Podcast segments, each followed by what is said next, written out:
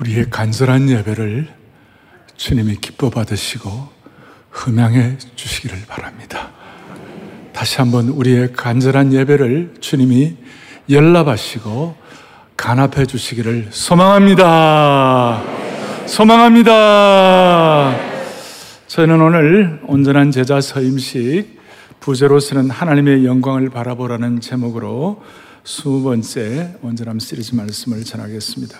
많은 성도들이 지난 6개월 동안 이 온전함 말씀을 같이 나누면서 이 기간이 신앙의 껍질을 깨는 기간이었다.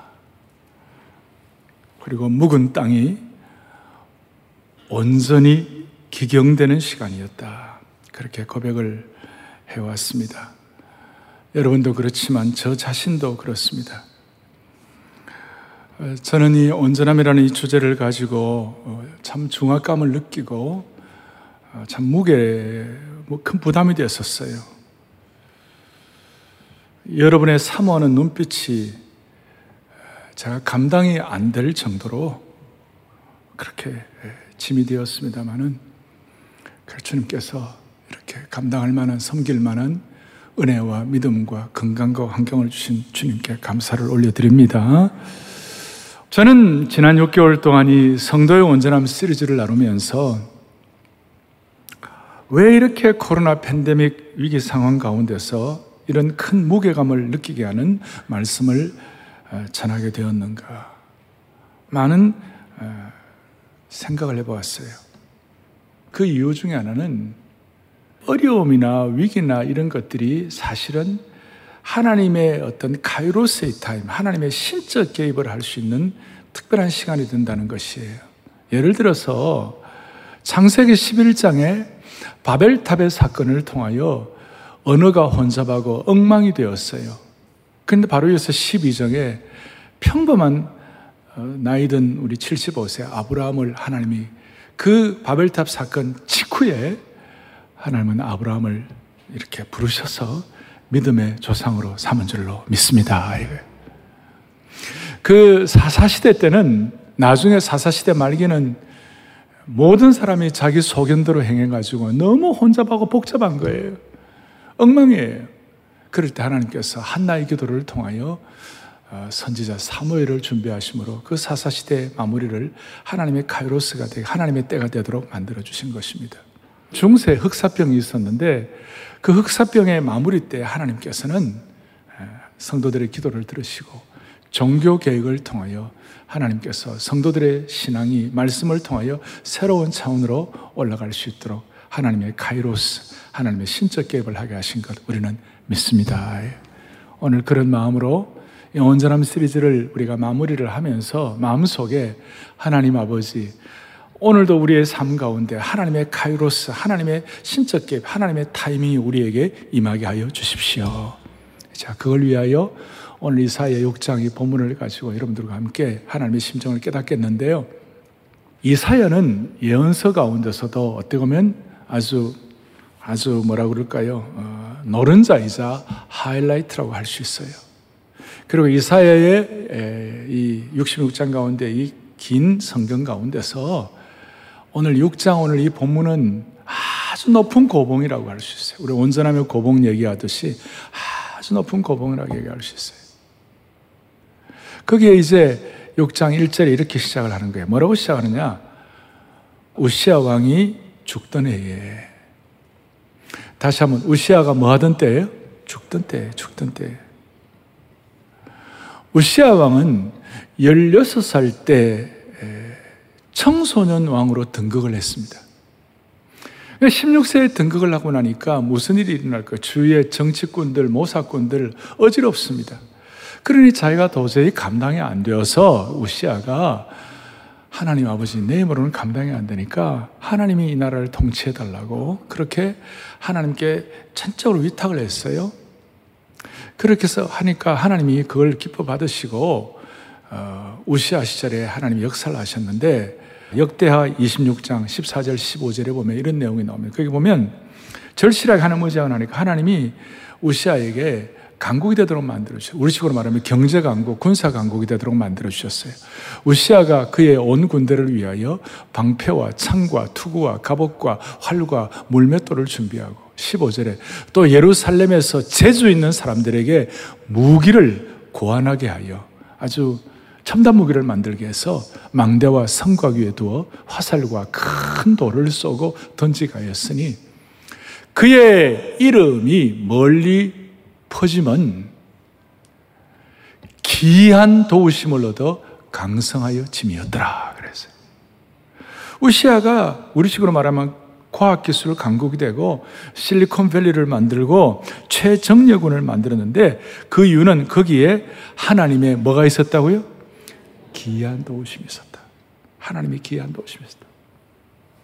축복을 받은 거죠. 근데 문제는 14절, 15절 이걸로 끝나면 너무 좋겠는데 바로 뒤에 16절에 이런 내용이 나와요. 역대하 26장 16절에 그가 강성하였음에 그의 마음이 교만하여 악을 행하여 그의 하나님 여호와께 범죄하되 곧 여호와의 성전에 들어가서 향단에 분향하려 한지라. 사람이 잘 되고 멋있고 뭐가 일가를 이루고 그러면 다 감사하고 그래야 되는데 사람이란 게 마음이 교만하게 되는 거예요. 뭐 오시아도 겉으로 뭐 크게 교만했을까요? 마음이 교만해가지고 무슨 생각을 했냐면 내가 여호와의 성전에 들어가서 향단에 분양해야 되겠다. 참 안타까운 일이에요. 여러분 이런 차원에서 군사 강국 그 다음에 뭐라 뭐라 그럴까요? 음? 과학기술 강국 최정약군 이런 거 있을 때에 우리 오늘 강남에 있는 분들 가운데 많은 분들이 안정되고 그런 분들 계시는데요. 제가 한 번씩 말씀드리지만 여러분 잘 될 때 진짜 조심해야 돼요. 잘 되면 잘 될수록 몸부림을 쳐서 주님 앞에 집중해야 돼요. 우리 안 그러면 다 우시아의 후예들이 되는 거예요. 마음이 교만하여 무슨 일이 벌어지는가? 엉뚱한 판단을 하고 엉뚱한 길을 가게 되는 거예요. 뭐예요? 왕은 왕이 할 일이 있고 대제사장, 제사장이 할 일이 있는데 대제사장으로 해가지고 나가서 분양하고 하려는 그 일을 왕이 하겠다고. 그러니까 깜짝 놀라가지고 아사라라는 대제사장이 어떻게 했냐면 그 제사장들 가운데서도 좀 힘 있는 제사장들 데리고 왕이시여 이러면 안 된다고. 이런, 이건 아니라고. 이러면 큰일 난다고. 그런데 무슨 말이야. 나라를 이만큼 내가 강하게 했는데 난 할 수 있어. 라고 분양하고 왕이, 제사장이 해야 할 일을 왕이 하는 그 순간 대제사장 아사레아와 모든 제사장이 왕의 이마에 나병이 생겼음을 보고 성전에서 급히 쫓아내고 여호와께서 침으로 왕도 속히 나가니라. 마음이 교만해져 가지고 엉뚱한 판단을 할 때 하나님이 그대로 치신 거예요. 나병으로 천형이 일어난 거예요. 제가 이걸 보면서 아찔해요, 아찔해. 그 그러고 난 다음에 아들이 대신 다스려 갖고 우시아는 약 10여 년간 말년을 유폐되어서 쓸쓸하게 보냈어요. 우시아가 마지막까지 잘 됐으면 얼마나 좋았을까. 그래서 이사야가 지금 1절에 우시아 왕이 죽던 해라는 그 말은 어떤 뜻이 포함되어 있습니까? 이걸 마음에 심각하게 각인이 되어 가지고 이런 뜻이에요. 소위 우리식으로 말하면 모든 것이 끝난 것처럼 느껴질 때. 다 포기하고 싶을 때. 리더가 지도자가 제대로 없는 혼돈의 시기에 소위 제로의 시기에, 영의 시기에. 그런 뜻이에요. 그래서 오늘 이 1절에서 우리가 우리 자신을 좀 돌아보면 좋겠어요. 하나님의 은혜 주셔서 우리가 이만큼 먹고 살고 나름 경제적으로 번영을 했지만 영적으로는 어떤가?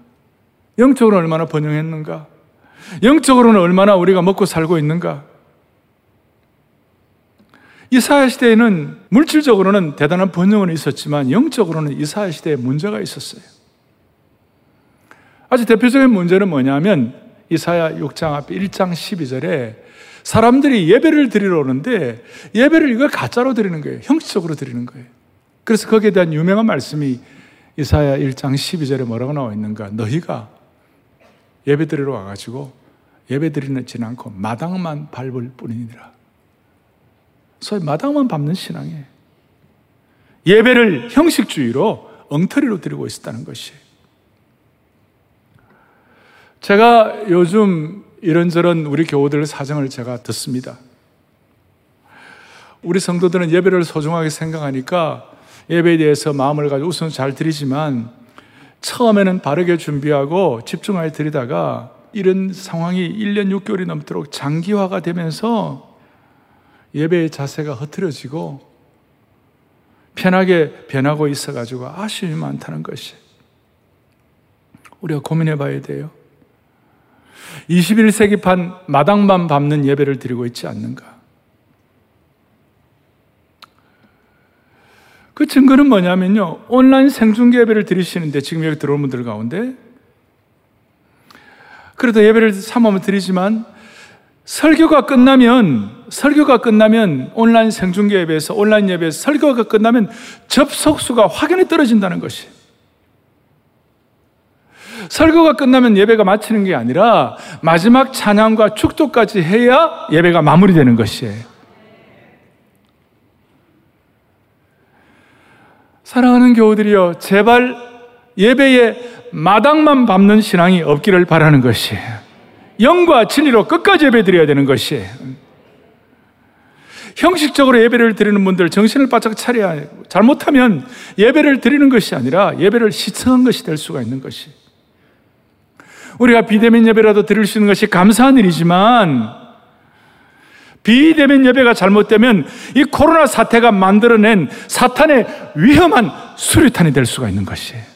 비대면 예배를 드리더라도 우리가 하나님 앞에 정성을 다하여 마당만 밟지 않는 우리 영가족 모두가 다 이 예배가 내 인생의 마지막 예배인 것처럼 진지하게 온전한 예배를 드리는 알곡 성도가 되기를 소망합니다. 소망합니다. 사실 이 코로나 팬데믹이 우리에게 가져온 것 중에 하나는 예배에 있어서만은 알곡 신앙과 가라지 신앙을 구별할 수 있는 상황을 우리에게 주신 거예요, 지금. 마당만 밟는 가라지 신앙, 형식적 신앙 되지 말고 온전한 예배를 드릴 수 있으면 좋겠습니다. 살아있는 예배 제대로 드리기 위하여 온전함을 제대로 마무리하기 위하여 오늘 몇 가지를 좀 정리를 하겠습니다. 오늘 1절부터 4절까지 첫 번째 1절에 보니까 우시왕이 죽던 해에 내가 본즉 내가 본 것이 있다 그랬어요. 첫 번째는 내가 하나님의 영광을 본즉 하나님의 영광을 본즉 보니까 뭐가 있어요? 주께서 높은 보좌에 앉으셨어요. 높은 보좌에 앉으셨어요. 사랑하는 교우들의 우리 삶 속에 내가 더 높은 보좌에 앉아 있는지 주님이 더 높은 보좌에 앉아 있는지 점검해야 합니다. 찬송 가운데 주께서 높은 보좌에 앉으셨는데 천사들이 스랍들이 화답하도 다 거룩거룩하다 그런 찬송 있죠? 3절에 보니까 날개가 여섯 달린 스랍들이 하나님을 찬양하는 것을 보았고 4절에 보니까 무슨 얘기가 나옵니까? 연기가 빼곡하여 하나님의 영광이 성전 안에 충만하게 된 거예요. 쉐키나의 영광이. 세키나의 영광이 성전 안에 충만하게 임한 것이에요. 우리 사랑하는 성도들 매주일마다 예배드리면서 이와 같이 스랍들이 본 하나님의 찬란한 영광과 이사야가 본 그 쉐키나의 충만한 빼곡한 영광을 우리가 목도할 수 있기를 원합니다. 오늘 여러분 찬송한 대로 하늘에 가득 찬 영광의 하나님, 오늘 이 자리에 우리 가정과 우리 삶의 여정에 가득 찬 영광의 하나님, 온 땅에 충만한 존귀하신 하나님, 생명과 빛으로 지혜와 권능으로 언제나 우리를 지키시는 충만하신 하나님, 그 하나님 앞에 우리가 스랍들처럼 2절, 3절에 있는 것처럼 거룩하다, 거룩하다, 거룩하다. 만군의 여호와 이름이 거룩하다. 이스라엘 사람들은 중요하면 두 번 반복하는데요. 세 번 반복하는 것은 최상급 어떤 보면 초월적 비교예요. 거룩하다, 거룩하다, 거룩하다. 히브리어로 카도시, 카도시, 카도시. 하나님의 거룩을 통하여 초월적 영광이 임한 것입니다. 여기에 스랍들이 나오는데 스랍은 성경에서 이사역 유일하게 나옵니다. 스랍은 천사와 비슷한 불타는 존재다. 그리고 이 스랍에게는 여섯 날개가 있었어요.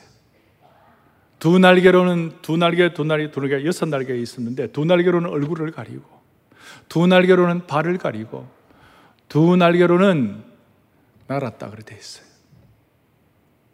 이거 뭘 뜻할까? 여러 해석이 있는데 얼굴을 가리웠다는 것은 하나님의 그 찬란한 보좌의 영광 앞에 감히 얼굴을 들 수가 없어서 그 빛 앞에 얼굴을 가리울 수밖에 없었다는 것이죠. 누구든지 하나님의 찬란한 영광을 보면 우리의 얼굴을 가리우잖아요. 그리고 발을 가리웠다는 여기는 해석은 좀 어렵습니다. 그런데 뭐 대체적으로 발을 가리웠다는 것은 발은 우리가 우리 의지로 걸어가는 발이에요. 행동하는 것이에요. 우리가 가려고 하는 것 그런 것이 다 자기 의지로 발은 길 가는 것이에요. 그러니까 발을 가리웠다는 것은 자기 의지, 자기의 그 자기의 길, 자기가 매일매일 하는 자기의 양식, 소위 proactive, 자기 주도적인 삶 이걸 가리웠다. 자기 주도적인 삶을 포기하고 자기 주도적인 계획을 하나님께 올려드리고 하나님께 맡겼다 그런 뜻이에요. 두 날개로 날았다는 것은 계속적인 섬김, 하나님께서 말씀하시면 바로 순종하겠다는 신속적인 섬김을 의미하는 것이. 그 영광 앞에 얼굴을 가리우고 자기 주도적이고도 자기 의지, 자기 행위에 대한 자기 하고 싶은 거 그걸 주님께 맡기는 것이고 그리고 주님 명령하시면 신속한 섬김을 하겠다. 그것이 여섯 날개 아래 포함됐다고 말할 수 있습니다. 이 자세는 제가 초두에 말씀드린 우시아의 교만과 얼마나 차이가 나는 것입니까? 그래서 먼저 제가 이 시간 말씀드리고 싶은 것은 이거예요. 여러분과 제가 하나님의 참 기뻐하시는 예배를 드릴 뿐만 아니라 온전함의 고봉에 올라가려면요. 모든 온전함은 주님이 우리에게 주는 온전함은 하나님의 이 찬란한 영광과 직결되어 있는 것이에요. 성도의 온전함은 하나님의 영광을 얼마나 깨닫느냐에 따라서 걸려 있다는 것이에요. 오늘 이거 조금, 조금, 이거는 상당히 좀 신앙적으로 깊은 차원에 들어가는 것이에요. 요한복음 12장에 보니까 왜 사람들이 제대로 성숙하지 못하고 왜 사람들이 제대로 하나님의 영광을 보지 못하는가? 요한복음 12장 43절에 뭐라고 나와 있는가? 그들은 사람의 영광을 하나님의 영광보다 더 사랑하였더라. 그러니까 하나님의 영광에 대해서 눈이 가려워지니까 하나님이 원하시는 수준으로 올라갈 수가 없는 거예요. 오늘 이 예배를 드리면서 우리 온 성도들 모두가 다 하나님의 영광에 눈이 열리기를 소망합니다. 예.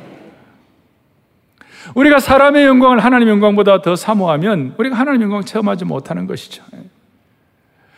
또한 우리가 이런 예배에 나와서 이 자리에 나와가지고 현장 예배든 생중계 예배든 우리가 이 자리에 나와서 사모하는 이유는 희한하게도 주일 예배를 하나님 앞에 온전히 드리면 하나님의 영광을 체험할 수가 있는 것이에요. 주일 예배와 하나님의 영광은 그대로 직결되어 있는 것이에요. 질그릇 같이 연약한 인생이 하나님의 영광을 목도하고 체험하고 이걸 우리의 것으로 확인해 갖고 깨달아질 수 있다. 그래서 여러분, 제가 오늘 온전함에 대한 이제 마무리를 하면서 여러분들과 함께 지금 집중하고 싶어 하는 것은 이것입니다. 우리가 처음 온전하게 된다고 그랬을 때도 우리의 실력이나 능력으로 온전하게 되는 것이 아니라 내 속에 계신 예수 그리스도를 통하여 우리가 온전하게 된다고 말씀드렸어요. 기억나십니까? 네? 성도의 온전함은 내 속에 계시는 예수님의 능력이 온전하게 나타남으로 이루어지는 것이다. 근데 조금 더 깊이 들어가면 성도의 온전함은 하나님의 영광을 얼마나 깨닫냐에 따라서 달려있다. 여러분과 저의 삶의 현장에서 하나님의 영광의 실체가 얼마나 우리에게 확인되느냐가, 각인되느냐가 또 이것이 깨달아지고 체험되느냐에 따라서 우리의 온전함과 연결되어 있다.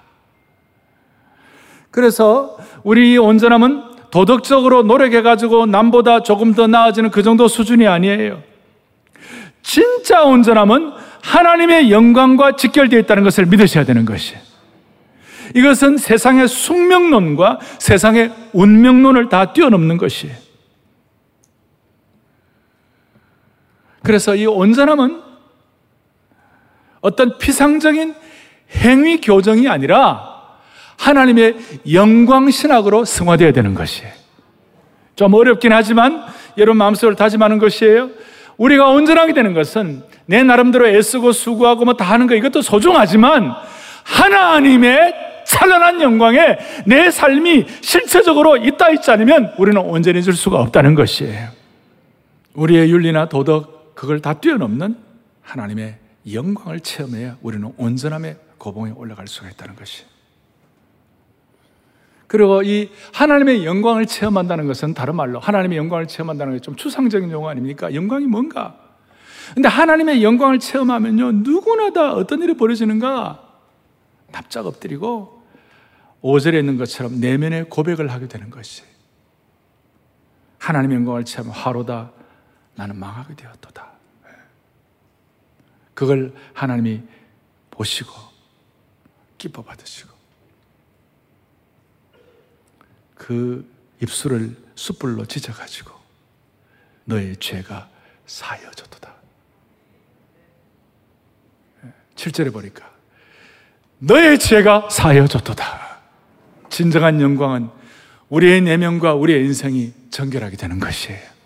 어, 여기 얼마나 큰 영광이 있는지 몰라요. 그래서 한두 가지 좀 정리를 하겠어요. 정리할 것이 이것입니다. 하나님의 영광을 통하여 성도는 온전해진다. 한번 따라하겠습니다. 하나님의 영광을 통하여 성도는 온전해진다. 여러분, 성도의 온전함과 하나님의 영광이 어떤 식으로 연결될까요? 어떻게 연결될까요? 하나님의 영광이 성도의 삶을 어떻게 온전하게 하는 것입니까? 하나님의 영광과 성도의 온전함이 어떻게 연결되는지를 이렇게 보여주고 있어요. 고린도후서 4장 17절에 바울이 놀라운 고백을 하고 있는데요. 우리가 잠시 받는 환란에 경한 것이 지극히 크고 영원한 영광에 중한 것을 우리에게 이루게 하미니. 좀 쉽게 말하면 여러분과 제가 당하는 고난이 하나님의 영광을 받는 채널이 될 수 있다는 것이에요. 그래서 현대의 성경은 뭐라고 얘기하고 있는가?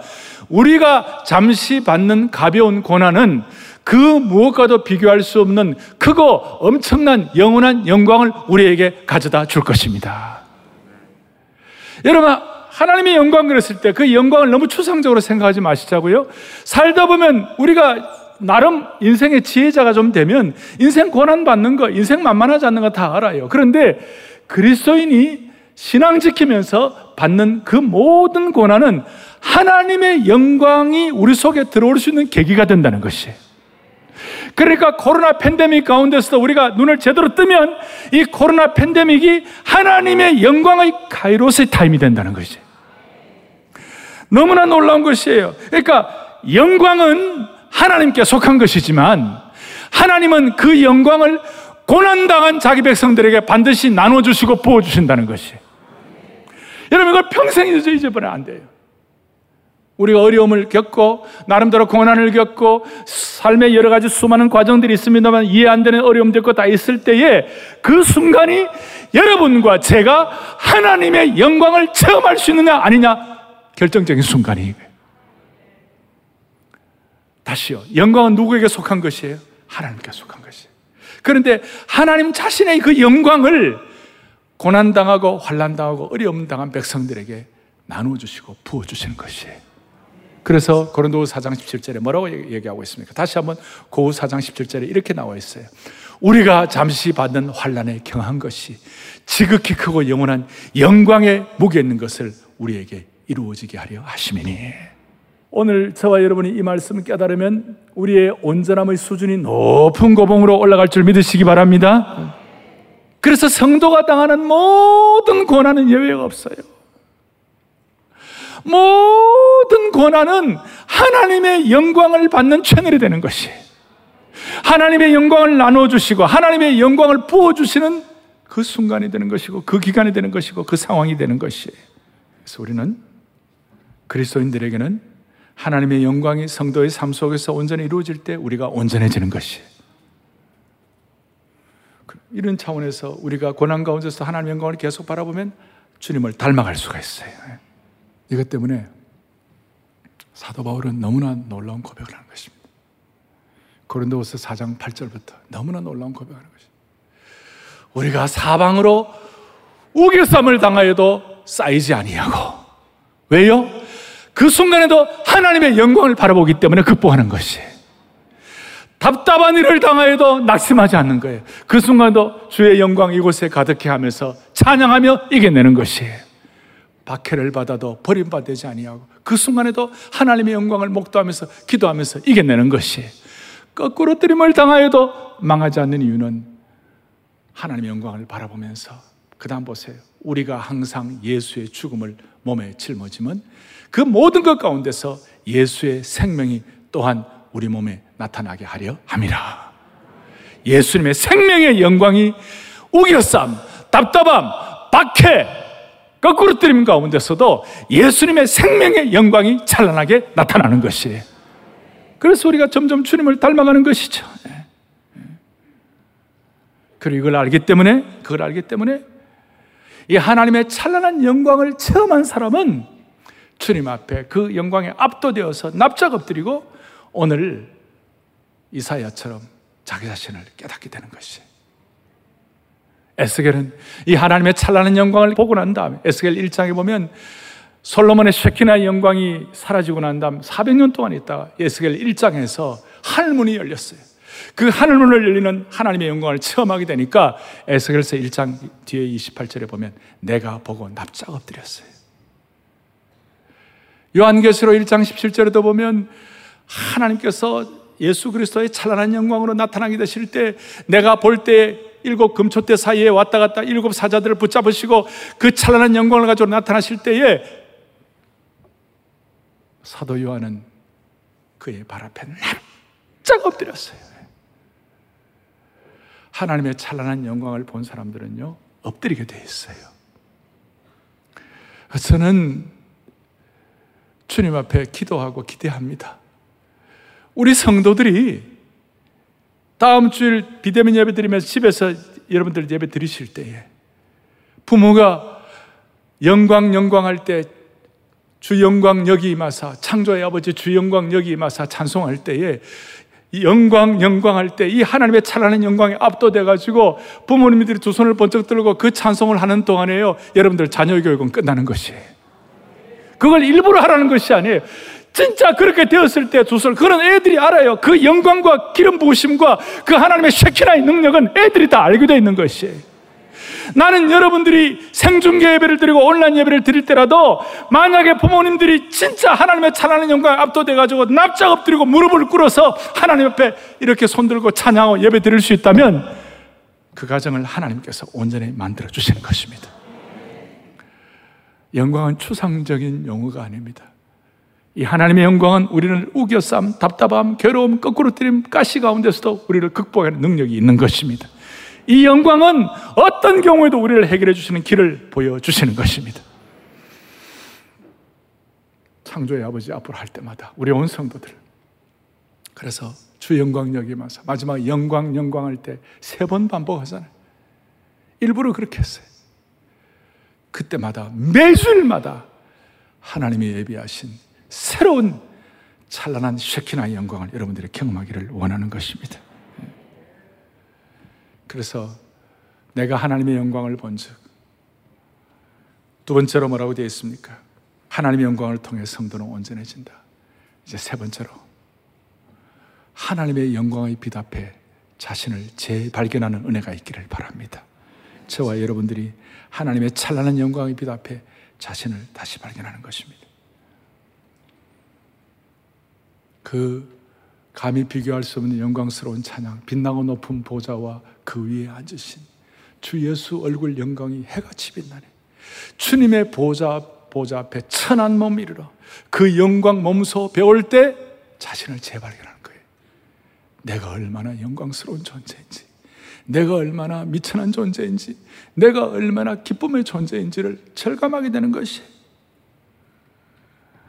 사랑하는 교우들이여 하나님의 영광을 제대로 발견하면 자연스럽게 나타나는 현상이 있어요. 요한 이후로 지금까지 요한복음 1장 14절에 보니까 하나님의 영광을 제대로 발견하니까 우리가 그의 영광을 보니 아버지의 독생자의 영광이요. 그다음 뭡니까? 은혜와 진리가 충만하더라. 주여. 은혜와 진리가 충만하더라. 하나님의 영광을 제대로 발견하면 하나님의 은혜가 충만한 것이에요. 은혜가 따라온다는 것이. 그리고 은혜 중에 최고의 은혜가 무엇이에요?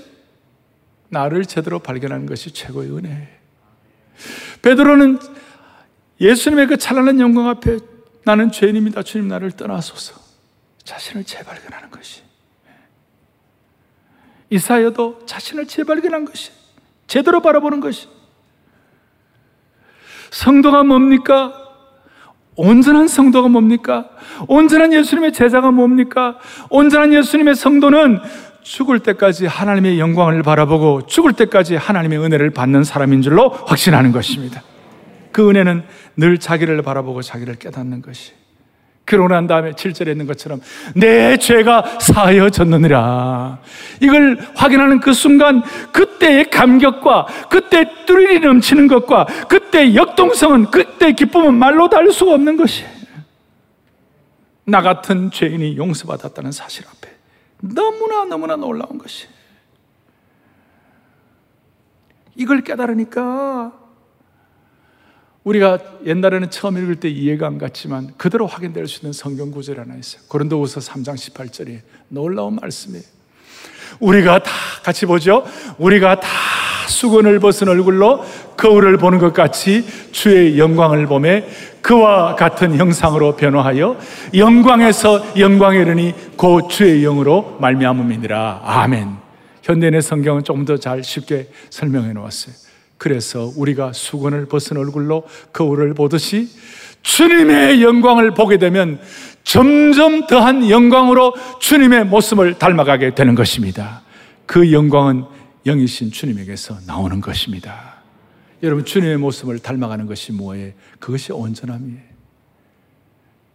주님의 영광을 보게 되면, 그러니까 주님 영광을 보게 되면 주님 닮아가는 것이, 주님 모습 닮아가는 것이 온전하게 되는 것이에요.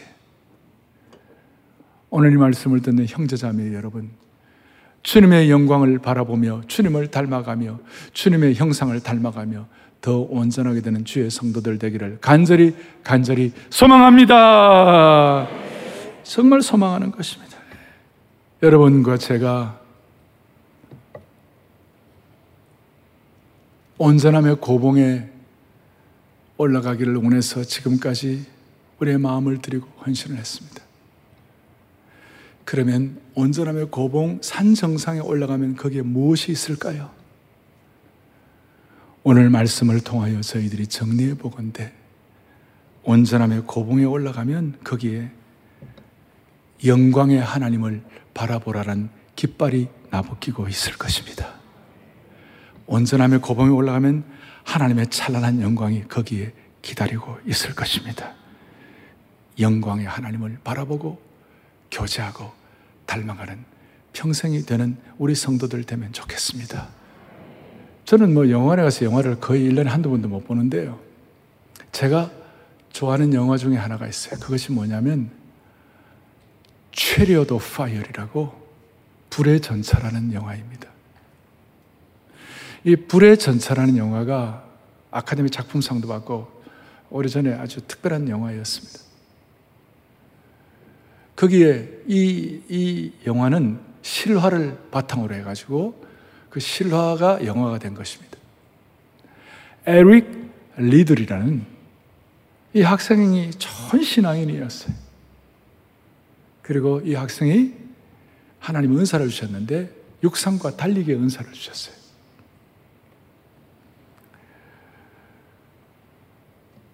에릭 리들은 중국에서 선교하던 선교사 자녀로 태어나서 어릴 때부터 육상 달리기에 재능을 보였고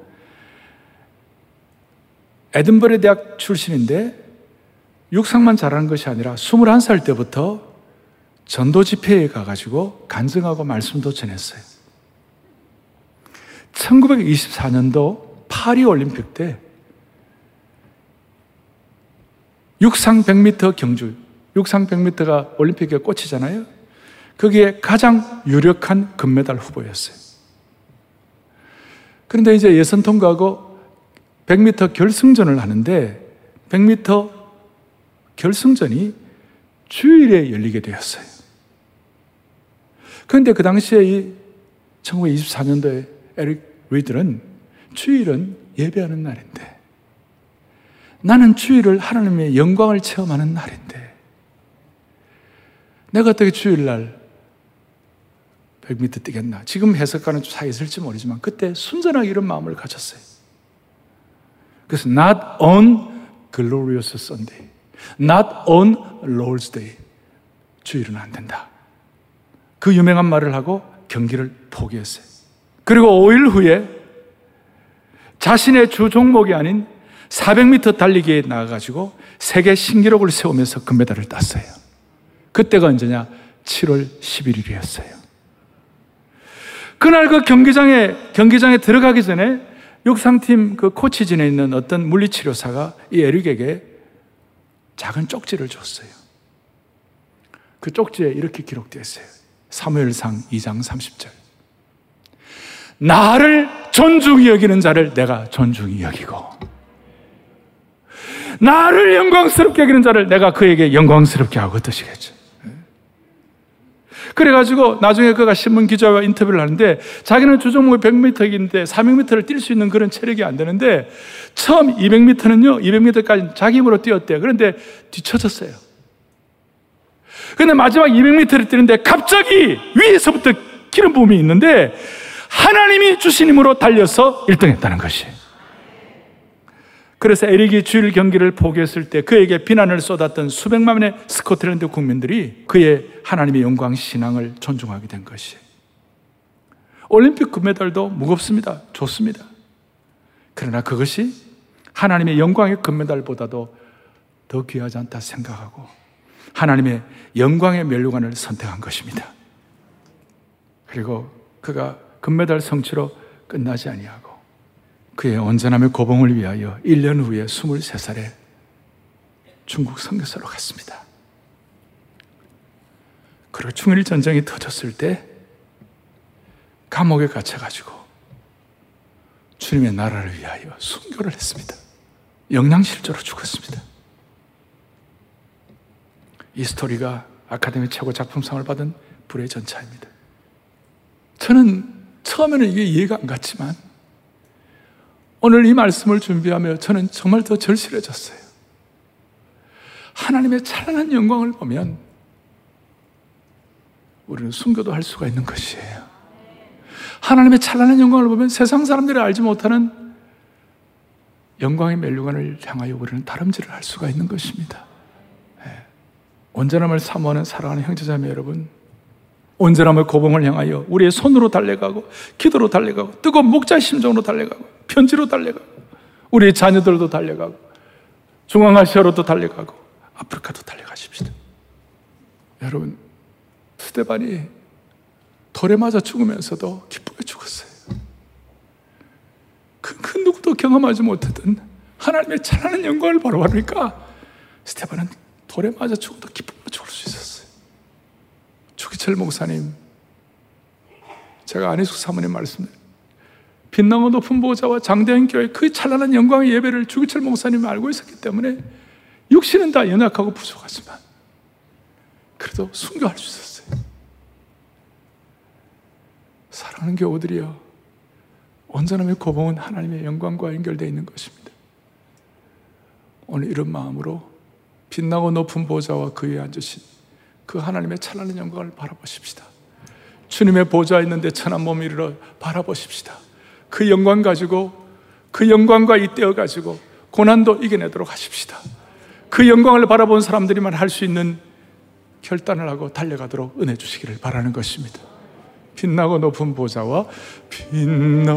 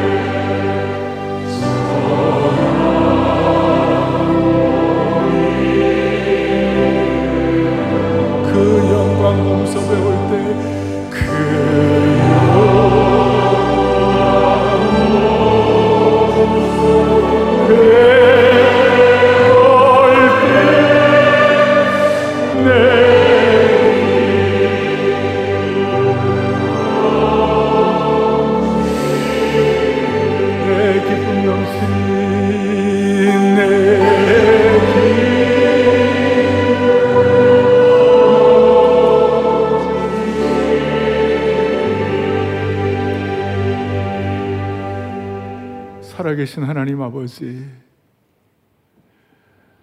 오늘 이 찬란한 하나님의 영광을 우리가 그 수준은 다 되지 않을지 모르지만 스테반이 경험했던 그 찬란한 영광의 예고편으로도 맛보게 하여 주십시오.